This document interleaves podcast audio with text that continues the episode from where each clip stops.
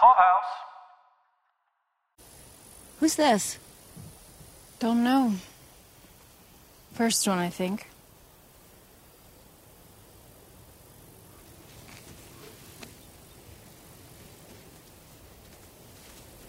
Family's been here that long.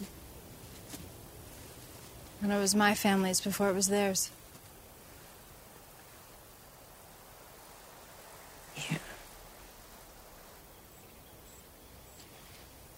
My son.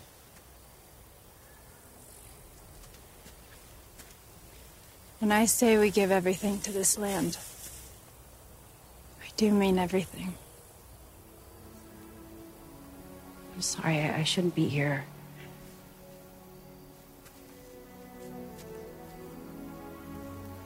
If your goal is knowing John Dutton, then this is exactly where he should be.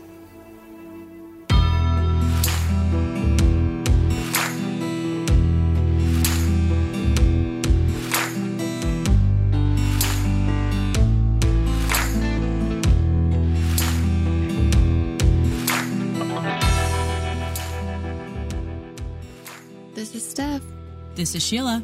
and welcome back to our Pod Clubhouse coverage of Yellowstone.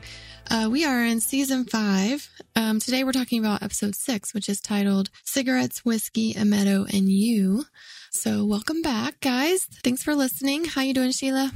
I'm doing good. Getting over a little cold, so bear with me. I'm a little little more nasally than my New Yorker accent usually allows me to be. Um, so there might be a little cough or two here or there, but you know, it's winter here, so we had snow this morning, so that good. was unexpected, I suppose. Yeah. My nine year old is thrilled. He's like, oh, it's beginning to look a lot like Christmas. I'm like, it's too early for Christmas carols. Oh my gosh. it's not too early for Christmas carols, ma'am. Well, I mean, too early in the close. morning. No, no, no, too early in the Oh. morning. I hadn't had coffee yet. That's true. It, like Very literally, I was true. woken up because my dog was barking, and I was like, "What the hell is? Oh God, it's snow!" but it was Oh, just enough snowing. just to coat the grass and my car. Uh, Nothing on the sidewalk, nothing on the street. So you know, typical Oh, okay. December, early December New York snowstorm. I wouldn't know, ma'am. My kids keep asking me, is it going to snow? I'm like, well, it says 78, so I don't think so. And when you guys get snow in Texas, not for nothing, it's, it's, it's, ice. devastating. Yeah, it's, well, it's so funny because the little friends that my daughter plays basketball with, today we were talking about how the last time it snowed, it was like this huge power outage and our house had no electricity, but their house did. And so my entire family went and stayed with my best friend and her husband and kids. And so we had a 10 of us Oh my gosh. in her house on their generator. They didn't have power either, but they had a generator. and so she was like, remember when it ice stormed and you guys came over and we had a sleepover and blah, blah. She's like, we should do that again. I was like, or we could just have a sleepover. Like we don't have to have an ice storm. Like, Catastrophic, just- you know, parental stress of how you're going to Yeah. provide for your I was like, children. yeah, we're like cooking outside, like trying to cook on a barbecue. Like I think we put chicken nuggets on a tray and put them on the barbecue pit. Like we were trying Oh, to feed all these kids. It was like, this is so stressful.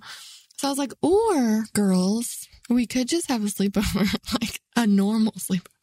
I actually did like, a normal. Uh, I did an adult sleepover, not last weekend, the one before. I want to with a friend of mine from- friends. Yeah, like a friend of mine that I've known since high school. She was unfortunately in a, in a bad car accident, and her husband had to go to Florida for the mm. weekend. And I was like, I'll volunteer to stay with you. It was Yeah. wonderful. I know, right? I miss my girlfriends. It was definitely some uh, some mental health time. good, good, good. But for sure, I believe people in Montana would be laughing at us talking about our snowstorm know, stories right? because you know, I have been watching the news, and the snow across the nation is quite. yes, across like the Quite entire like middle, you know, by up by the Rocky area is all uh, flutter tonight. I And uh, hope you guys are warm. yes, stay warm, stay Stay safe. warm. Get some good blankies. So, what did you think of our weekly episode? Do you really want to know what I thought? Uh, I thought it was better than last week's, but not by much. Even when you said that you were watching it, I was like, you should be falling asleep in about three, two, one.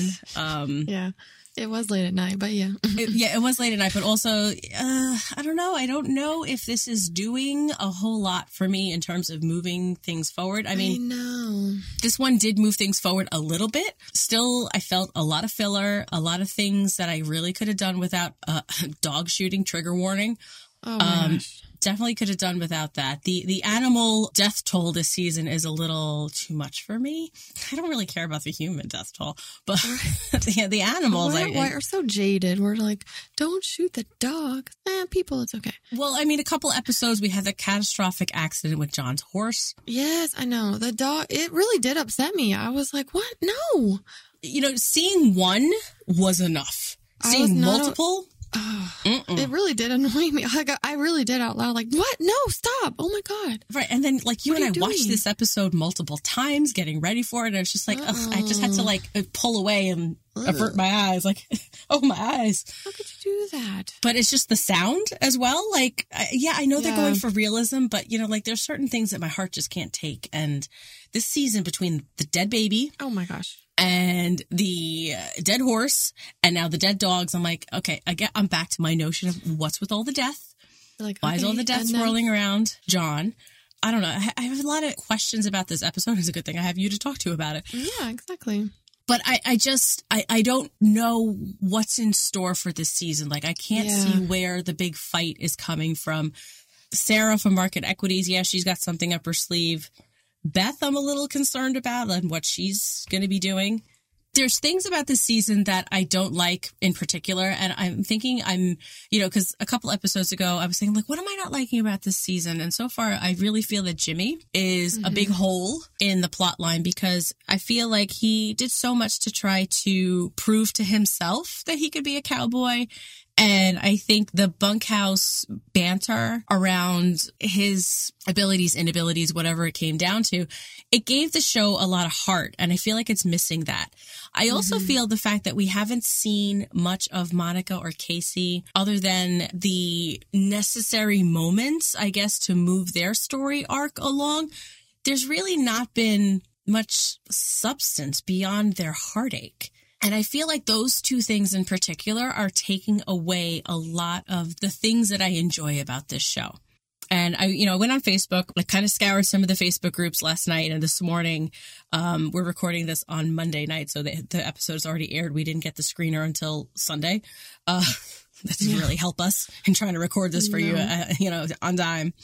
But yeah, like some of the Facebook group people, you know, from the the Yellowstone groups were just like, "Yo, what's going on with this season? Like, where is the action? Like, who's the enemy?" And you know, that was kind of the thread that I was seeing. I mean, some people are like, "This is great," you know, seeing them doing the, you know, the the branding celebration and all that coming together. I'm like, "Yeah, yeah, yeah, that's all fine and good," but like that didn't need to be this whole episode. Yeah, I, I agree. I saw a lot of the same, like mixed reviews.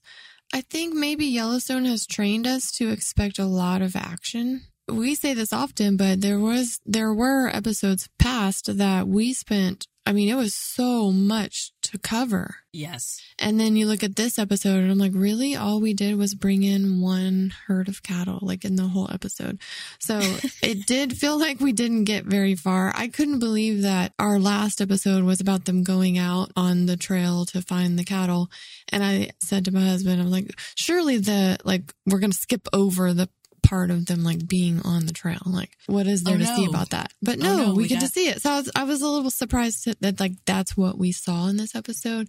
I think the redeeming quality, if you, if you want to say it like that, is that we got some pretty sentimental moments, some sort of heartfelt moments. So those were good. And Monica had more lines in this episode than she's had in a while. In like a season and a half. Yeah. So I like when Monica talks. That makes me happy. So, I mean, there was a few things that, that made it a good episode. Yeah, I do agree And that there was some character development. Like, I Yeah. definitely feel that there was a little more substance this episode, like you said, and that we did get a little more insight into Monica and her take on the Duttons. I thought was really Mhm. interesting. We'll we'll talk about that as well. And we got rainwater. We got a little more with him and Angela and that dynamic. So there was that. And we got this little moment with Carter, you know, this teeny Yeah. tiny moment. I'm like, oh, yes, okay, good. Move his story along too. Like, show me where he's growing to. Yeah, we got a few things, a few good things. The last episode, we asked for more rainwater in Blue Thunder and the reservation, and that's what we got a little bit. So I could have used a little bit more to see what's actually going on, but this was pretty interesting. Like the way that they set this up, like with Mo's house, like I literally thought it was an earthquake. I was like, And that's exactly what I thought too. I was like, I was like, Montana. Like, I don't know. Well, you know, yes, they could have do? earthquakes because Yellowstone National Park, from when I visited there, I got this whole education. Yellowstone National Park is a very volatile geological site. is it okay? And there's fault lines and there's, they, they always talk that like Yellowstone can blow at any time because like all those Mm-hmm. geysers that they have, it, there's a lot of pressure underneath because these geysers like Old Faithful and that there's like hundreds of geysers all around the park. Like when you go there to walk along, you can't walk on the ground for a lot of the trails. You have to walk on these metal boardwalks that they have set up in Oh. these safe zones. And like some of the pools get to like 1500 degrees Fahrenheit. I'm like, I don't have a frame of reference for how hot that is. Yeah. That's interesting. Yeah, I really did think it was an earthquake, um, which was like a shock. I was like, oh my gosh, what's happening? Yeah. Um, but then the additional shock of finding out that it's military helicopters and this whole thing, like sort of invading the reservation. Like, I think Mo did a great job. He's like, what is happening? And he's driving to follow the helicopter and figure out what's happening. Like, it was exciting, I guess. I felt this was a very uncomfortable look at how Native Americans are treated. Like, I don't want to get Yeah. political or anything, but like, I don't think if a, a Secret Service helicopter set down at like my kid's school baseball field, that they would be shooting middle class suburban dogs and combing the grounds in full tactical gear. I've studied way too much history to be biased. It, it just made me so uncomfortable because I feel like if this was anything other than a Native American reservation, this would have been handled very differently. It did seem like so excessive. It was like an invasion. That's what it looked like, and that's what it felt like. not like a gathering or a um, speech or a whatever you want to call it. It felt like an invasion. Well, like Mo was being dismissed. He kept asking, I am the head of security for the chairman of the Federated Tribes of Broken Rock. And he's the lieutenant for the tribal police, and they were still ignoring him. And the, the Secret Service agent was being smug. Well, if they're Secret Service agents in full tactical gear, like who do you think is coming? yeah. It was so condescending, and I was just there, there was no acknowledgement of who they were, what they were there for. It was just we're shooting your dogs because they're strays and they're a threat Which is crazy. it looked and felt really disrespectful to me and Yeah. i just feel that this was more of the storyline or or more of the continuation of the history of how the people of the united states have treated the people who inhabited these lands before white people arrived here hmm like i'm not well versed in the nuance of native american politics. You know i don't know how much influence the president of the united states would have on say the removal of the chairman of a tribe or in the picking of a new one. But i am impressed that angela went this route in trying to seek to oust rainwater. It almost like it seeks to give her validation for what she's doing. Well if i have the endorsement of the president of the united states but they're also considered an entity unto themselves like I don't know if you noticed, like Mo's license plate, it actually said Yeah. like tribe of you know Broken Rock in Montana was in like the top right corner. But then, like, why would Angela have that event orchestrated like that as well? Like, why would she? Well, I think it's also to Yeah. make Rainwater f- appear weak and not in touch with his people. I, I feel like it was a very calculated move on her part. Like the setup of it, though. Yeah, absolutely. Like the the helicopters coming in. That's what you mean? Like she did, Well- she did that on purpose? well, all of it. I, I feel like her Yeah, yeah, inviting the president to this event at the tribe behind Rainwater's back is very underhanded of her. yes, And I just meant like the setup of it, and like we were just discussing like how they approached it, and not answering Mo. Like I. Was that Angela's doing? I don't think so. You know, I don't know. I don't but think so. That's where I feel like you know, like I, I don't want to get political, but I just feel like Mm-hmm. that's more of how the American government would treat a Native Mm-hmm. American situation. That they would just you know Right. Okay. So, shoot their okay, dogs and you know not not seek to you know find out if they're pets and see their collars. Of course, she very calculated in setting this up and have it and surprising Rainwater with it. Him saying like, "Well, you, you know, you don't have authority to to do this." And she's basically like, "I don't care."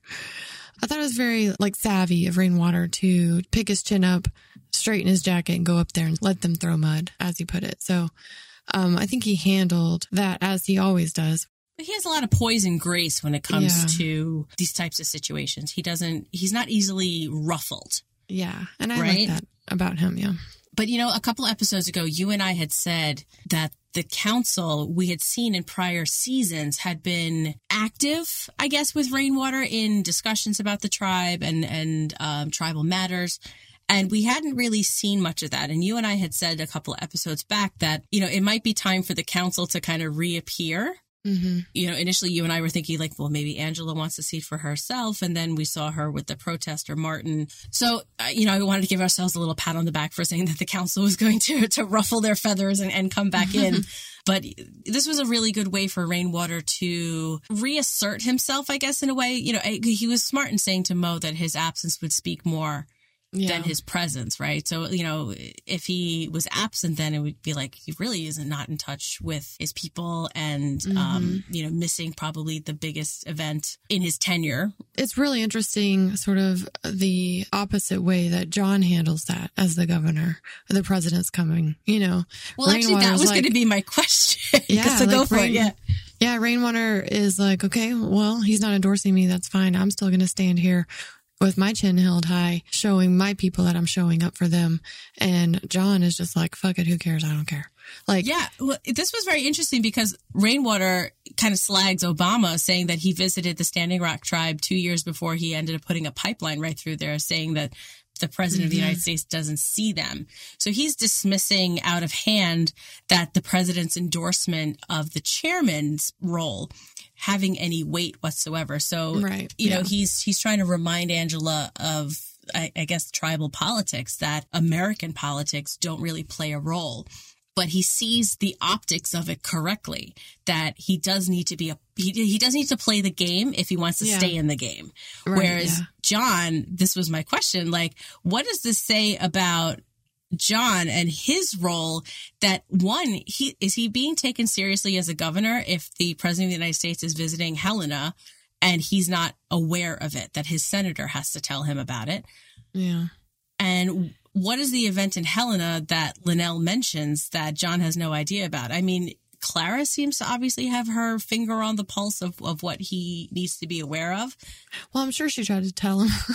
If she probably did try to tell him, but I feel Yeah. like I don't know if John necessarily is being taken seriously if the president would be a coming to any part of your state, even if you're coming to a reservation that is a, a confederated nation, you know, an island unto itself within Montana. But still, I feel like there would be a phone call saying, "Hey, Yeah. Mr. Dutton, you know, President." Blah blah blah. Whoever whoever the president's going to be, um, I'm going to go with President Whitmore because I love Independence Day and I hope it's Bill Pullman. ah, he's the he's got the best uh, presidential speech in the history of movies, I say. Um, but I mean, it just makes me wonder, like, is John being seen as a serious governor or a serious player in the political field if the president of the United States is coming and he's mm-hmm. being told about it from a second or third party, if you want to call it that? Because I mean, I would say Well- Lynelle's kind of like outside of his field of of vision, really. Yeah. I think on on John's like core level, he's he's not holding up his end of the bargain as becoming governor. And you know, as people have mentioned throughout these episodes, he's he ran on the campaign of just ending the airport. So he he has said he doesn't care about anything else and now he is showing that he doesn't care about anything else. He's not showing up to anything that matters to anybody else. That's not going to last long. Like that's not going to fly for very long with lots of constituents and lots of senators or whoever, you know, repre- representatives of the state, of all of the commissions and things that have to happen within a state when this guy is just like, I don't care. I'm going fishing. You know, like Right. I have to brand my that's cattle. not going to work. And like you're saying, so especially if the president's showing up and you're not going to go try to get a minute to plead your case for your state for whatever needs to happen for, hey, can I tell you about this? Or, you know, it's, if you're not even going to try, that's not the kind of governor I want. And also, it brings me back to the fact that Rainwater had asked for this meeting with John a couple episodes ago, Mm-hmm. and it hasn't happened. And now, Yeah. in between the chairman of the Broken Rock Tribe having a meeting with his governor, you now have a presidential visit in between. It just sends such a wrong message. And, you know, you and I, the very first episode this season, we're like, is John going to make it for his four years? I still don't think that's going to happen. I think there's going to, well, you know, I, Well, I, even I don't this think, episode, yeah. yeah, I mean, there's, there's a lot in this episode that tells me that he's just really not in this for the long, long haul whatsoever. What did you think of the news report recapping what was happening with John, with the governor, and, and saying like, "Oh, this this cowboy passed away," and then they were they were like sort of admiring him for the way he handled it, that he's exactly where he should be. I think is what she said. So I was surprised to see that he was sort of redeemed in the media. It doesn't surprise me that some facet of the news media would agree with him or, you know, like endorse it as, you know, this is what a good Montana politician, a good Montana governor would be doing. But it just worries me. Like th- that was one of the signals that like uh, he's not in this for the long haul. Like he's just, it's business as usual for John. Like if you have the highest office in the land, you definitely need to adjust how you do things. And John has done everything but adjust himself. He's Yeah. fired his entire cabinet. He is only focused on the airport. And he, I haven't seen him do one iota of business for the state of Montana apart from the things that serve him the best. Yeah, yeah. Everything has been self-serving. So wouldn't surprise me if this news anchor donated money to his campaign. Um, maybe she was a buckle bunny at some point. I Oh don't know. gosh. Maybe she, you know, everyone seems to take a turn through this bunkhouse. I don't know. But I think it, it will go, you know, a long way to prove that John has allies in the state. So like when things get hairy as, I mean, we're only in episode six of 14 episodes this season. So things are going to get hairy, but it's going to show that he has allies maybe in unexpected places. I could see that. Um, so like I said in the beginning of our podcast, I was surprised we spent so much time on this trail ride or whatever you want to call it, gathering of the sweet little baby cows. To get themselves mutilated. I know, right? Sorry, city girl. I said sweet little baby gal, You're like mutilation. um, Keeping it real. Keeping it real. keep it real. But I mean, there were some sweet moments on it. It was kind of fun to watch a little bit. I mean, like you said, we always like when we see the cowboys doing their cowboy thing. So But we didn't see a lot of cowboying. I, I know. We have a lot of writing around. Yes, a lot of, lot of guess. wide cinematography shots, Mhm. which is always appreciated. But again, like, where is it leading? I'm going to go back to this hard conversation that John had with Rip about his summary of his children. taunting me. Like, Beth is just annoying now. I know I'm going to have some haters and I don't care. I don't care. Like, I stand by my claim from a couple episodes ago that John does not envy her. She irritates him. He wants Okay. to level set her on why they fight for the ranch, you know, so hard as they do, and just take a mm-hmm. moment to appreciate its not often seen wonders. And she's asking about vodka. And he just like takes off. Like th- this is not admiration. This is not envy. This is not someone who appreciates this other human being. Her very being, her very core, it irritates him. So I don't agree with John when he says out loud that he envies Beth. I don't know if he's Yeah. paying Rip lip service by having said that in some effort to make Rip feel more secure because we had talked about that too, that Rip maybe feels a little, you know, kind of dangling on a hook right now because there's just so much in limbo for him and so many unknowns and so many questions. And Rip has this, you know, foreboding feeling that the ranch is going to be lost because John is Yeah. looking elsewhere, you know, and distracted. I feel like his motivation for saying that was just about her character trait of not giving a shit what anybody else thinks, you know? Like, I think that's where he was at with that comment. But I agree with you on this take in this scene where he's just like annoyed with her. It's like that person that just always has to have a comment. Like, yes. you say something and then they go, well, yeah, but. Right. And you're like, do you that have to comment on every single Right. thing? Like, can't you just say, like, yeah, cool? Like if Beth was on social media, Beth would be the one arguing with every single Oh person who has a different opinion than her. Oh, yeah. And I'm not sorry. Her character arc this season in particular is just grating. Where in episodes and seasons past, like when she's doing her thing, shredding a Beck in a in her conference room office, when she's you know dressing down Dan Jenkins over a drink, that's when Beth is good.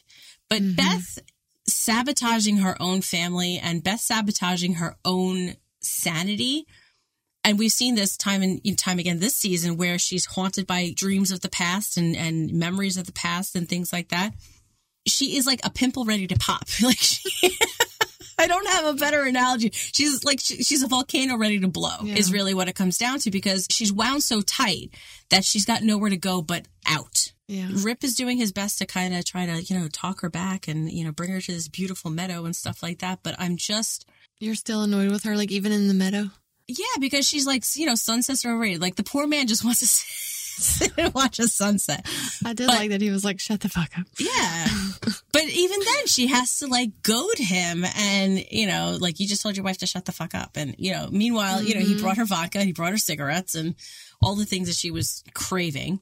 She can't do the one thing that the people that love her want to do. Like it has to all be about her. And it's, it's like, okay, can we just Do you fly know in a someone like this in your life, Sheila? I'm, I'm feeling some like No, it's just it's I'm just I'm fed up with her. Like Yeah. it's so old and it, like they've done nothing to move her along except keep winding her tighter and tighter and tighter. Maybe I do know somebody like this in my life, but it's just like I, I haven't identified who that person is. right. But it's just like I don't see where this is going, and it's not serving anything other than to make me think that this is driving a wedge between Beth and her family. Hmm.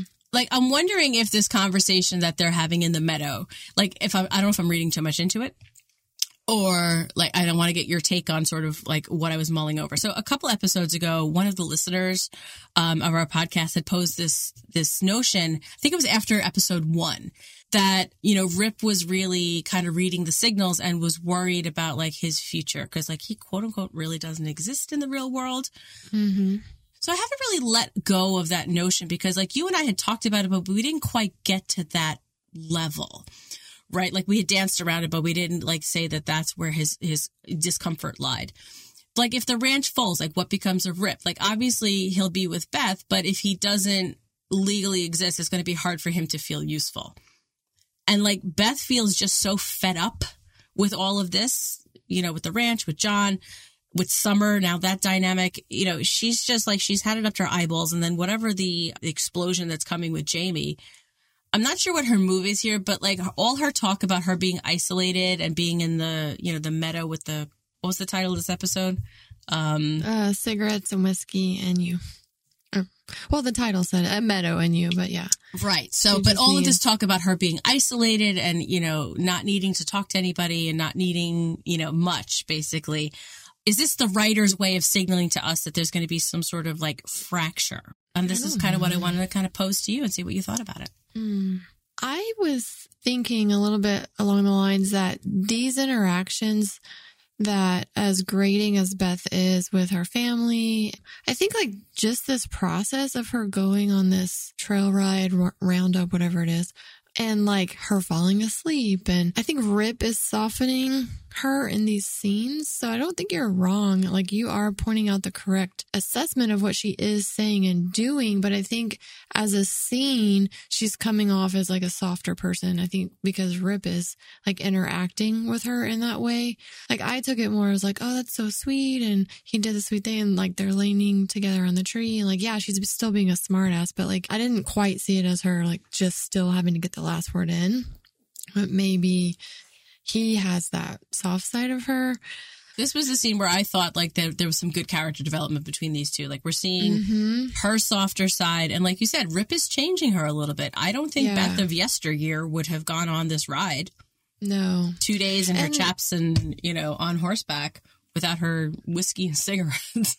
You know, it's like sweet that he thought of her and brought the things that she needed. And No, that was self preservation. He knew that she was going to be in the DTs. girl. okay, it's romantic comedy. No, I'm just kidding. no, he was being. I don't No, know. no, that is very sweet. I'm just being cynical. But I know. cynical Sheila, she's back. She's back. Um. she's never far away. Okay, so you're saying maybe the Beth and Rip together are are going to separate off from the family, or that Well, I feel like it's Beth kind of against the Duttons at this point. Like, I feel like she's. Mm, She's not comfortable in the house. Like, so last episode, she said that you can't leave me in this dungeon. She's talking about her house. yeah. And she's obviously triggered when she's there. Okay, and then you're saying she wants to be alone with him, like, and that she'd be happy, like alone with him. That she'd be him happier. Okay, with I just see where- him, I like see where you're going away from the ranch, away from John, really, because he's a reminder of her past, right? He's the, the Mhm. closest link to her mother, and her mother is a very triggering subject for her, and she gets very upset, and we just saw that just very recently. So I, I don't know. This to me is like a foreshadowing of maybe some sort of a fracture Okay. in the family that and I, I don't know maybe her going schizo over jamie's baby is a really good way to fracture yourself from the family i don't know Well, this, like we said before, this is not a family. So, oh yeah exactly uh, you know, this, if her and Rip broke off and Casey and Monica broke off and shit, like, okay, that, ma- that all checks out because this is not family.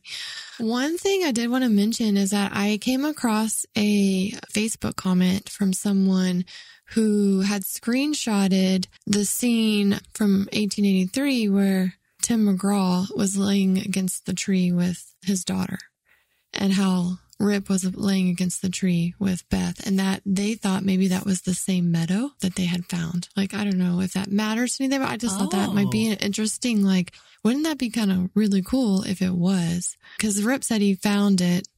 He like came across it when she said she wanted this like place all to themselves. oh that's interesting So I thought, oh my gosh, like, wouldn't that be so cool if that was? Okay so this is going to be a complete non sequitur because i did some screenshotting of my own this episode when um and we'll get to it when we talk about it but i did screenshot the headstones Yeah. Um, yeah, yeah, yeah. in the graveyard. So like when we talk about that. So that's really interesting. I'm going to have to kind of, I can even go back. It's the very last episode of 1883 that James So Dutton is, is sitting with Elsa leaning up against a tree. I thought that was where he ended up, spoiler for 1883, where he ends up burying her. I uh, thought But it so may not be. based on the end of 1883, but then it was just a comment. So you're right. It could not be um, because where the family cemetery is, is like, seems to be a lot further away from where Beth and Rip currently are. So I don't know, Yeah. but it was interesting. That is very interesting. I, I like so I like that kind of involvement though. I like that kind of Yeah. like, you know, hey, does this connect back? I think Beth has said many times she's only there until John dies. So she has zero desire to stay there. Right. Um, but then I see your point about Rip. So maybe they get themselves a little barn and a cow, she said, to chase on the horse or something. Yeah, she didn't want logic ruining her perfect Drink daydream. and smoke all day because that, Yeah, that doesn't have a lot of longevity though. yeah. It was great to see Tate out on this ride with them. We only, I mean, he literally had like 36 seconds of screen time, I know. but it was enough for me to like rekindle like the love between Tate and John. yeah. You know, wanting to go fishing and how his face lit up when Emma said that he had a fishing rod and just having this moment between them. I, it just, it resets me and it's just like, okay, I, I this is why I like the Duttons. I like you people. Momentarily. because of Tate. A- And even just when Summer is like looking through the house, she sees a picture Yeah. of Tate and John, and I believe they're fishing. So I like that connection that like this is like something special between them.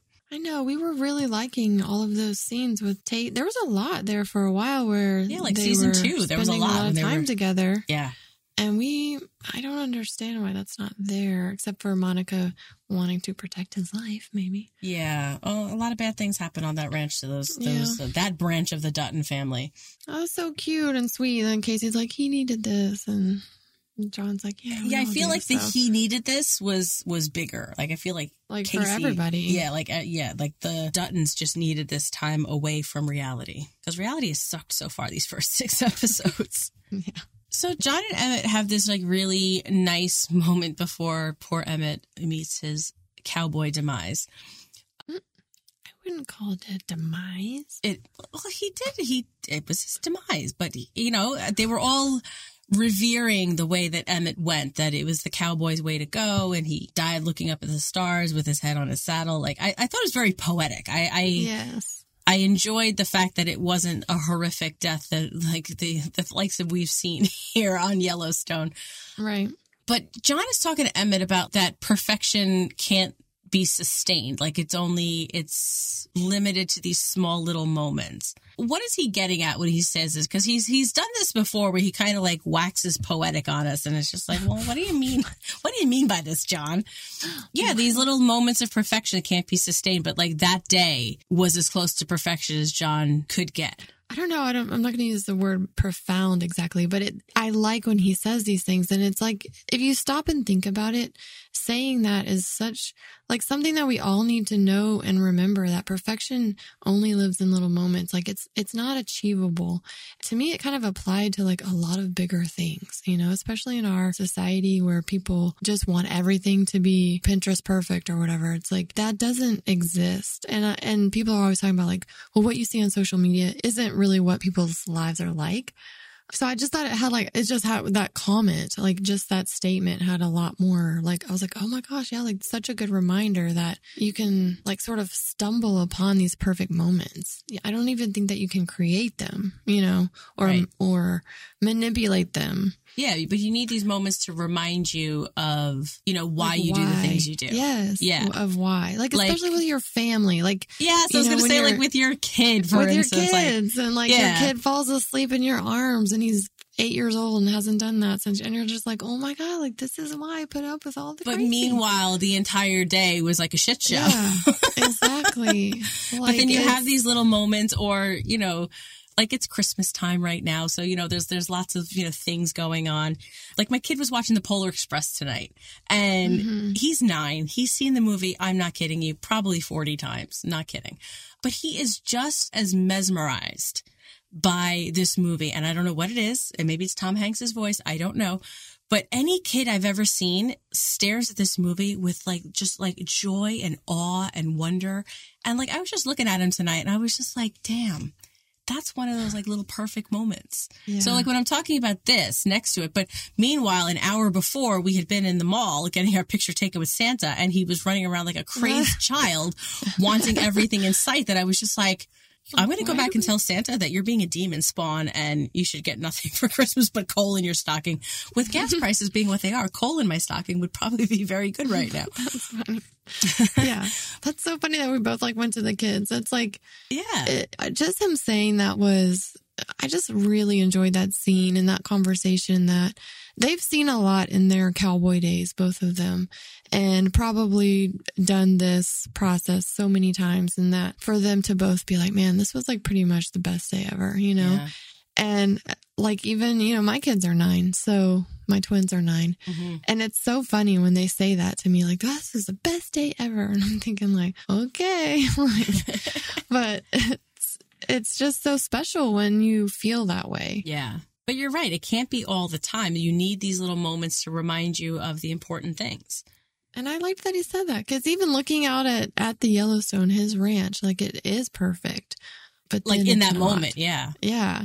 So I think that that was really g- great scene. I loved their whole conversation. The reason I wouldn't say demise of poor Emmett is just because because it was that perfect like day for him, and it, and if if you were going to pass away, I mean, the only thing that could have made it better was if his wife was asleep by his side. You know, like Right. like what better way to go than doing something you love and the end of a like wonderful happy day like i think later on in the episode they sort of mentioned that with his wife saying that like you know he wouldn't want it any other way so it was you know what you would hope for in life right to have Yeah. a to fall asleep in a perfect place like that and you're in your eyes and then not wake up like that's that's how i want to go I just hope that John takes this moment, the reminder that there are perfect moments in life.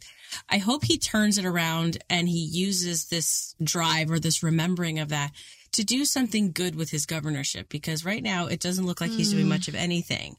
And what he's bottled, and I use that word intentionally because that's what he talks about with Casey, like you could bottle this and sell this, that he can take that to his job in Helena that he can take this to the job to the people of Montana because there's a lot of good that he can do in Montana because he knows the ins and outs of the state, the politics, the, the, you know, Emmett was the head of the, they said what, the Fish and Game Commission and he was livestock commissioner for all those mm-hmm. years.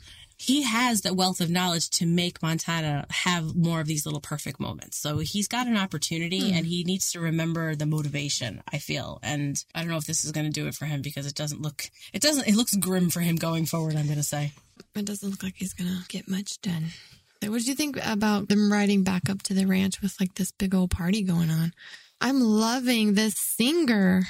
Yeah, so we, we found her. because you don't always get the credits um, until the episode airs. Um, so yeah, La- Lainey Wilson's back as Abby. So good. The songs that they picked for her this episode to sing were just fire. They were so good. That song, the Watermelon Moonshine, I was like, what is the song? Who is she? Where can I find it? Yes. I need it on my playlist. I like want it on repeat because her, her voice has like this, like, I don't know, like it has like this rasp to it, but it's, sexy and feminine. Because usually raspy, we're like, the, like, like me right now, this is raspy. This is not good. I'm so jealous of anyone who can sing. Like, huh, what a awesome gift. Yeah. I mean, just So because awesome. I don't sing well doesn't mean that I don't sing. Oh, I do sing I do lot. sing. I don't sing well. Right. Same. That's funny. It's me and my car and my Um, kid. You know, that's about yes. it. But I'll sing too. And then, you know, girl, made me happy when Ryan Bingham got back up on stage. I saw that because I, I watched the episode before you. I was like, oh, she's going to be happy. I'm so excited. He's coming to Fort Worth, Texas in February, I believe. And uh, tickets are so expensive. And I'm so bummed because I like, just can't. general admission. Like, I mean, like, can't bring myself to spend money like that on a concert. I don't know. I just can't.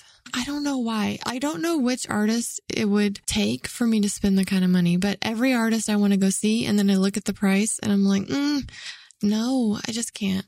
I don't know why. last season, expensive. Ryan Bingham's people reached out to us and we got a case of ranch water, a couple of cases of ranch water and some swag. So maybe, Um, yeah. maybe the happy gods uh, of Yellowstone and ranch water and Ryan Bingham can make Ryan your dreams come I true. love you. Can I please come to Fort Worth, please? I'm putting it out to the universe because you can manifest what you want by putting it out there. Yeah. I just want to go to a concert.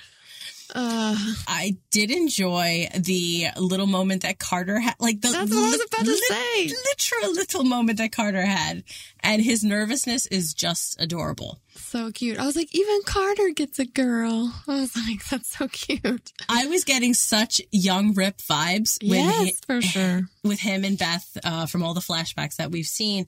Just the same level of awkwardness and like, oh my god, it's a like, girl. I don't know how. I don't know Right. what to do. like I'm talking to a girl and I don't know what this is going. What am I doing? So Who am I?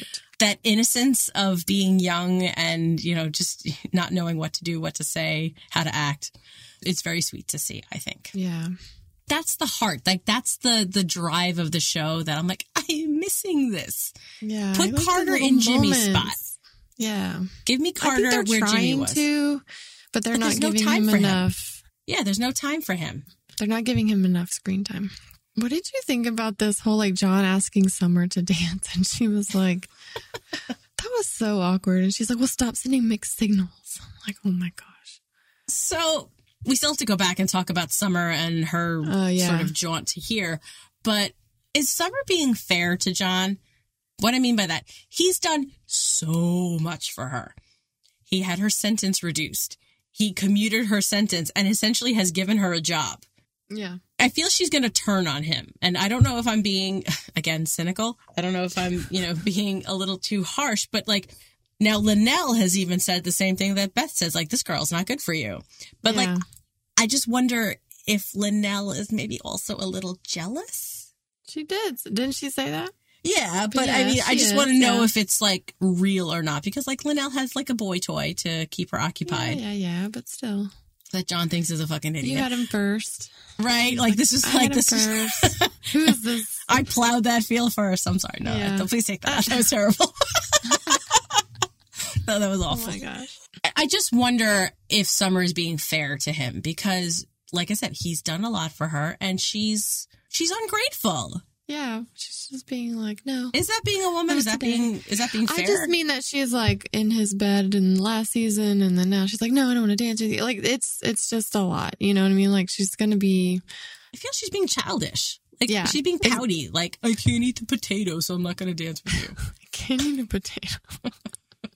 Sorry, that was mean. She sure as hell can't peel a potato either. What the heck was that? Oh, please. I mean, it looked like she was murdering that potato. I was like, have you never peeled a potato before in your life? I thought she was going to cut off her thumb. Like, I thought that was going to be part of the scene. Like, that's how bad it was. I was like, what are you doing? Anyways, random squirrel.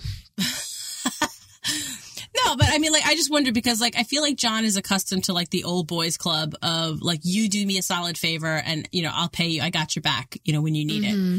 Like with the judge when he was, you know, asking for the reduced sentence and got the reduced sentence. You know, even when he was making deals with Rainwater and Lee, even Dan Jenkins from way back. You know, it's like all this gentlemanly handshakes, like, I'm going to do right by you. But I feel like Summer is like a, a different vegan. Like, I can't really call her an animal because, you know, she doesn't do that. Sorry, that wasn't even remotely funny. No, not remotely funny. It was kind of. No, that was no, that was terrible. Like just moving on. Although I was surprised that Summer allowed Monica to put honey on her cut because like super hardcore vegans don't even do honey. So, um, Well, she didn't ingest it technically. no, but I mean, like But technically, using like a, animal products. yeah, yes. like a vegan won't wear leather, you know. So there's like you know, sort of a code. Um, but even honey to some vegans is is Maybe not. she's learned her lesson not to yeah, rock the boat a little. Like rock the boat. these people are just going to do what they got to do. These Duttons. Yeah. It just makes me wonder though, like if John is like in over his head with her because she doesn't ascribe to, you know, his his way of doing things. Like, you know, Mm-hmm. you do me a favor, I got you back. I think it's going to be a bumpy road for Summer and John. Like Yeah. to find a, a way to either work together or not. Like whatever happens, it's not going to go smoothly. And like, what mixed signals is he sending her? I mean, I'm not. I don't. I may be missing Mm. the mixed signals. Mixed signals. I just thought it was funny that she said that because that's like he didn't text her back or something, you know. So it's like, oh, Childish. It's like a don't like teenage thing. today. That's funny. you don't like me today. yeah, it's essentially what it is. Are you mad at me? No. No, Okay. all right, fine. There are no potatoes, so I'm not going to dance with you. Yeah. Mm-hmm. All right, let me talk to you about Summer a little bit. So, if she's trying to like learn about John and looking at photos, what is this going to tell her about him? So, looking at his family photos, and she sees, you know, I think she sees um, Evelyn Dutton in one of the photos. Right. And is she going to learn about him from looking at his photographs, attending the brandy celebration? Is her mind open enough to understand him? It looks to me like she's trying to sort of take it all in. Like she's not just staying in her room with her arms crossed, you know, staring at the wall. Like she is exploring and sort of trying to see what's going on around her. To me, that seems somewhat open minded. Anytime you get to know someone, even just a little bit about their past or their family or or what they used to do for work or I don't know, it just helps you to understand them in a different way. There's a lot of examples of people in your life that you've like not necessarily liked them upon meeting them and then later have learned something about them or or had one of those sort of like perfect moment conversations with them where you end up in this deep moment and then you're like okay I see you completely differently now like Yeah. I see a whole different side of you. I think that happens a, a lot with, I mean, to me it does. I don't know. I don't feel like I'm judged. I don't mean that I'm like judging people. I just mean that every time I find out something like a little bit more personal about someone, Yes. it makes me like it them informs your opinion better. yes, it forms my opinion better of maybe something you said in the past or maybe something you did in the past. And like now that I know this about you, I'm like, oh, okay. Like, Maybe you understand their motivation or something. yes. Yeah. So I do think that this is helpful. I do think that she is sort of exploring it and seeing that his family has been there for that long. Maybe, okay, that's why he's so passionate about keeping this land. Or maybe seeing how many people it brings together for this branding or what, you know, like how many people are involved in this and that it's like a community and like, okay, maybe I can understand that differently. Like, I do think that seeing all of these different things are little pieces to the puzzle. I don't know that it would ultimately change her mind. Yeah, I don't know if it's going to change her mind, but I think you're on the right path. I think that Mhm. her taking the time to look to John's past, his immediate past of his photographs of his children when they were younger, him with his wife, and also, you know, taking a walk around the ranch is chapter 17 of like the Dutton, Mhm. you know, the Yeah. Dutton story. But her finding the graveyard, I think that was maybe a little bit of a turning point for her when she mm-hmm. said, like, gosh, they've been here that long when she's looking at the headstones. I think that's more to informing her opinion a little bit more about John, knowing that this is serious business for him because it's so many generations back. But I don't know if it's gonna. I, I I agree with you. I don't think it's gonna change her opinion, but I think she's a little more willing to see that they have a side, and it's maybe not as evil or as sinister or as Right. animal hating as she thought. Right. So like that was her Right. initial motivation and trying to to get things changed. But at the same time, like I'm just, I, I'm just wondering when the shoe's going to drop because like she's like a caged animal right now because Yeah, she's yeah. she's kind of She's forced to be there. So She's yeah, she's forced to be there, and obviously, you know, her and Beth have you know their disagreements. I'm not on the side that you know they're chummy now after their big brawl in the mud wrestling she pit. looks so Summer looks so much worse in this episode too. Like well, dang. sure, because now all the swelling's setting in. But Beth looks like it's like they forgot to put the bruising makeup on her. I'm just kidding. No, that's not bruise Um, makeup. Amber Heard. Yeah. There's this whole conversation that well, well, there's a couple of moments right with Summer and Monica, and at first I was like, why is Monica being so shady about Summer helping? In the in the beginning when they had the conversation about you know if uh, what did Monica say? She said, oh, if you were from around here, you'd be helping.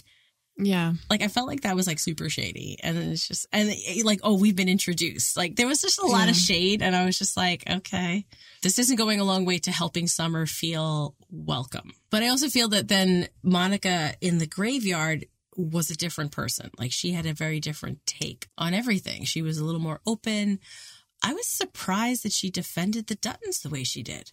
You know, she's been always mm. been on the def- defense when it comes to the Duttons, their land ownership. But here she was, she was defending Beth, even saying that, you know, the land looked the same as it did 100 years ago. I feel like that's a compliment in this show right now.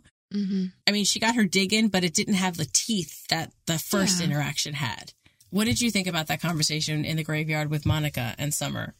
I think that Monica is like just trying to help her also understand the Duttons, and she she has to sort of defend them a little bit because she is part of the family. Like, I think Monica and Casey moving off the ranch has done a lot for Monica and them, like just being able to sort of coexist with her family. You know, she wants to still be a part of it, but maybe not, you know, the part of it. So I think her conversation around preserving the land as it is and that cities are the opposite of doing that. That's why, they, and I thought that was interesting when she said cities defy nature, which is why they crumble.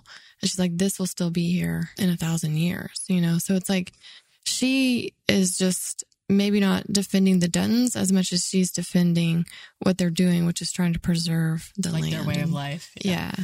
So I don't know that she's necessarily defending John Dutton. I think she's saying like this is why we want it like this. Like your your city that you're going to build here is, is isn't going to do anything. It's going to crumble and fall. Yeah, I thought it was interesting what she said about storms in nature. hmm Yeah, You know, it all the- has its like It has a purpose, right? So Mhm. the lightning storm that starts the forest fire has a cleansing effect, and then the blizzard that comes in the winter has a protecting effect. it's a cycle. It's a life cycle. And Yeah, this notion that- a reason. Yeah. what happens here is natural and what happens in a city like this is devastating. This can withstand nature because it is very close to what it looked like when her family lived there. Yeah. Although I did kind of raise an eyebrow when Monica said that she wasn't a threat to the ranch. I don't know, maybe I'm too much of a conspiracy theorist here, but she is in a position to influence rainwater, right? So he's made it his goal from episode one, season one, to get that land back. And now, you know, Angela Blue Thunder with her evil villain twisting mustache style is out to do the same. But I feel like Monica is in a unique position because she, like, while they're not like sort of- sort of like on the ends with the Duttons to like know like, you know, the sort of day to day politics. But if she needed to, she could be what Rainwater would need her to be, like a conduit for information. I just don't think she would. I, I, I think her heart's not in it. I think her heart is more set on protecting her family. Um, but it was just like, hmm, like you've been seen so as an cynical, outsider. Sheila. I know I am very cynical, but I'm also just, I, I'm trying to get a read on who they're fighting this season. Uh, yeah. Yeah. I, You know, like I'm I'm kind of like I'm trying to create like little inroads to see like little like ant trails to see like where these Yeah. are going to go. But at the same time, like I just find it interesting that Monica, up until this point, has said that she's felt like an outsider. But there's been things that you know, say, like Beth in particular, has done to defend her Yeah. that makes her feel like more of an affinity towards them. But I also feel it's kind of like the sibling dynamic, whereas like you and I can fight as siblings, but Yeah. if anybody else comes and touches us, Exactly. I'm, we're going to unite to fight them. I feel like Monica is now understanding that she is part of this family and she does have this role where she has the heritage and the history that the land belonged to her family prior, right. but now it also belongs to her family current. Wouldn't it be amazing if John Dutton took the time to notice that and ha- and have these discussions with Monica and learn and apply those to his dealings with Rainwater? Wouldn't that be something? right? And like I feel like this moment between Monica and Summer was like one of those little like perfect moments that John was referencing. Mm-hmm. Because I feel like it gave Monica a moment to reflect on her position in the family and how she feels about them now that this outsider is here and asking questions and also Yeah. giving Summer this moment to be like, "Oh, this is six generations back, seven generations if you include Tate, right?" And then she sees the seventh generation grave of Yeah. young John Dutton, right? So I feel like this was one of those like perfect little moments. Yeah, I think it did a lot for moving this storyline with Summer along because she, I think she learned a lot in that moment. Right. And this was one of those Yeah. little moments that I said earlier, like there was rich character development here. Yeah. And I, I feel like having Monica say those words out loud, I'm like, okay, you have come a long way. Mhm. And I'm talking to the Monica haters out there. There's too many of them. There's why still people hate her. I love her. Well, that's why I actually had to mute some of the Facebook groups about Yellowstone because I'm like, I can't listen to you know people being very close minded about a character without kind of trying to see all sides of it. There's a lot of Monica hate out there. You guys can go find it yourself. You um, guys. Yes. No. She's a she's a complicated character, and I don't feel that she's been in the fandom given as much respect as she kind of deserves. I agree. There's my soapbox. I'm stepping down. Well, So I want to talk really quick before we move on to Jamie. I tried hard to see the headstones as she was walking by them. I definitely saw the one that she knelt down first was Our Father, and it said J. Dutton. So I'm going with James Dutton from 1883.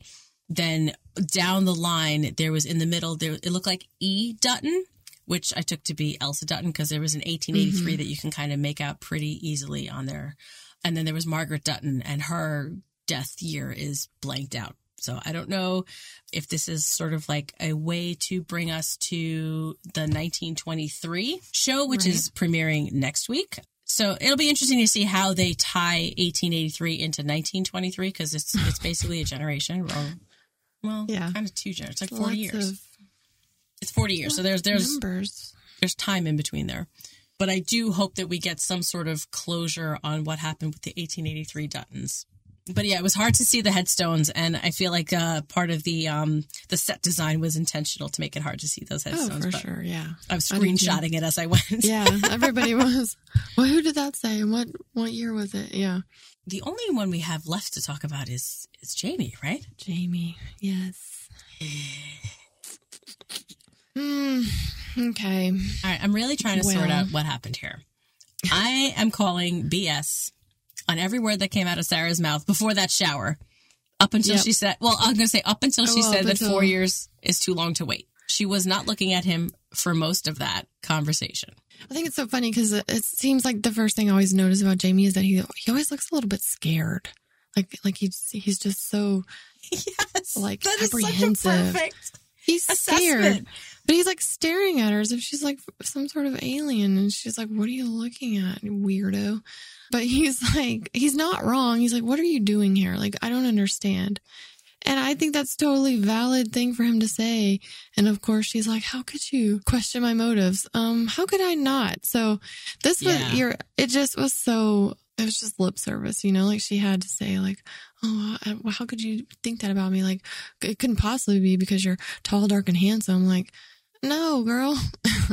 Plenty of tall, dark, and handsome up there in Montana. right. There's plenty of other men that she could find if that's what she was looking for. But we talked about last time, like, I don't think he's all that fooled by her. I think he's just sort of like intrigued and willing to see this out, to sort of see what she has to say. But I think she said all the right things, obviously. So, Oh my God, did she ever? and so easily. And yet here we are. It's like almost cliche. Like, of course. And he's like, oh, wait, I could be governor. Why are Like, you governor? I mean, come on, Jamie. Like, And he sits up taller in the bed, and you know his ego is stroked just enough to. I mean, we just said this. Uh, It's like he's he's loyal and he's going to do what the Duttons want until somebody dangles a better carrot and he's going to try that. And here we are again. Same thing. It's almost the same storyline again and again. I feel like he's primed now to have an even bigger fall with this talk of governorship of Montana and having the backing of a multi-billion dollar corporation or however much market equities is worth right now. I don't know. Seeing as how she has to sell concrete on what 30 cents on the dollar. Yeah. Um, but you know, she's stroking his ego by saying, you know, he's got the skills, you know, that he engineered that lease and, and now they have no legal recourse. Like she knows all the buttons to hit. yeah. It's almost like they've done a psych profile on him and they, they Yeah. figured out like his weakness and she figured it out. She goes like, I'm going to start with him. And, you know, she's mocking John's progress, uh, stops with me slogan, but having the backing of market equities because they backed his opponent and there was only, you know, it wasn't a very wide margin that John won by. So, you know, this is playing to all the things that Jamie is insecure about. He's insecure about his role in the Dutton family. He's insecure Yeah. about his position there and his future. You know, he's very worried because, you know, John shut him down the very, you know, first episode of this season. You could get elected, but then what? You know, so she's pumping him full of enough air that he could probably, you know, fly off into space at this point. And who knows oh, what Yeah, mayhem he could, you know, and I'm, I'm being 100% serious. Like, what kind of Yeah. mayhem could he get up to now?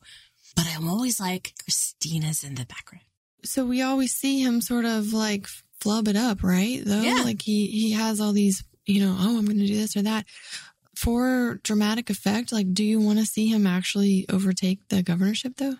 Like, do you want to see him rise to the occasion and like actually do what he wants to do, or are you expecting another disastrous outcome? I well, I'm expecting the disastrous outcome because he's his own worst enemy. When he starts to aspire to anything, his Yeah. family comes in and clips his wings. Well, somehow they always find out about it. If Beth here, you know, as soon as anything happens, Beth's going to come storming in and Take throw a baseball at his and- head. And, Yeah, you know, like it's gonna, he's gonna crumble again. But it just it just makes me wonder like what damage is he going to leave in in the warpath and does he survive it? I mean, I, I Mm. keep coming back to this theme. Like there's a lot of deaths rolling around John. Like does Jamie survive don't another treachery? Another Yeah. treasonous act against the king, right? Yep.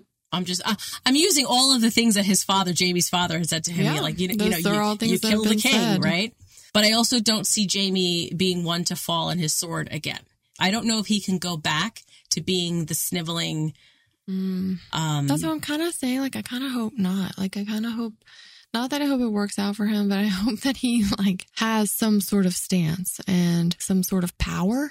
Like, I don't. if he's I gonna don't go see a really good way forward for him. I don't. I don't either, but at the same time, like I kind of like I'm kind of tired of seeing it just him like crumbling to the like floor. dance to the edge and then Yeah. you know pulled back. so I don't know. I almost kind of want to see him take a little bit of control, or at least cause a little bit of like he he never seems to phase John Dutton. Like he just seems to piss him off. Like yeah, I mean, John is just perpetually irritated. you know what I mean? Like wouldn't it be a little interesting to see for Jamie to like actually have a little bit of damage done to John, like just because? You know, I wouldn't really put it past somebody like this Sarah Atwood character, like for her in her type of role or her type of position, to find that article that was written way back in mm. episode, I'm sorry, season one or so.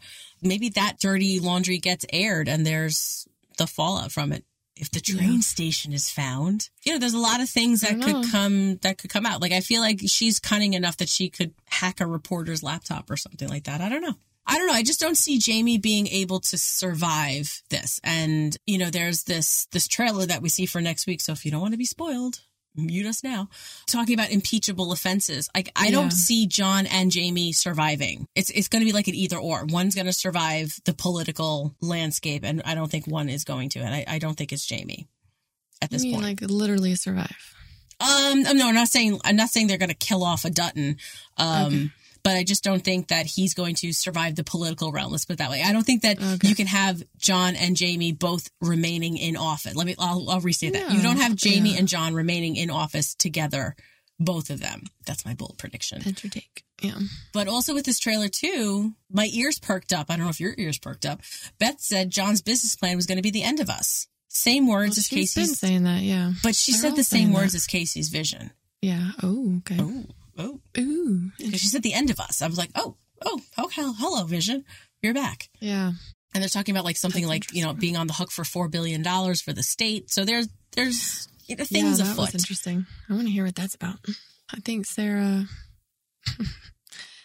she knew what to do. She knew what to say, and yet, and we knew Jamie would fall for it, and he Right, did. he's like putty in her hands, quite literally. So, but it's part of his cunning as well. Like I, this is where I like you know we we come back to Jamie's complex.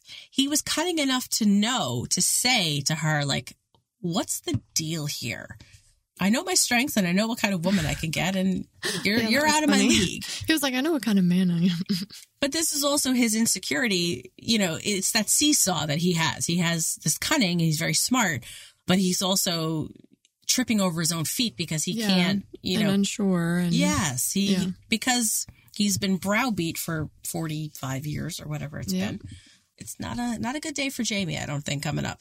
Mm. I mean, it was a good day in the shower. Oh yeah, well, his day started off great, but Yeah. you know, I don't know, I don't know how his We'll day's going to end. after that. exactly.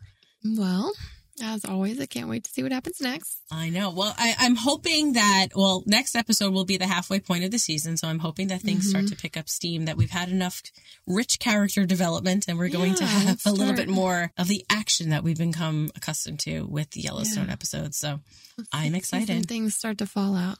Yeah, I need to see some fallout. Agreed.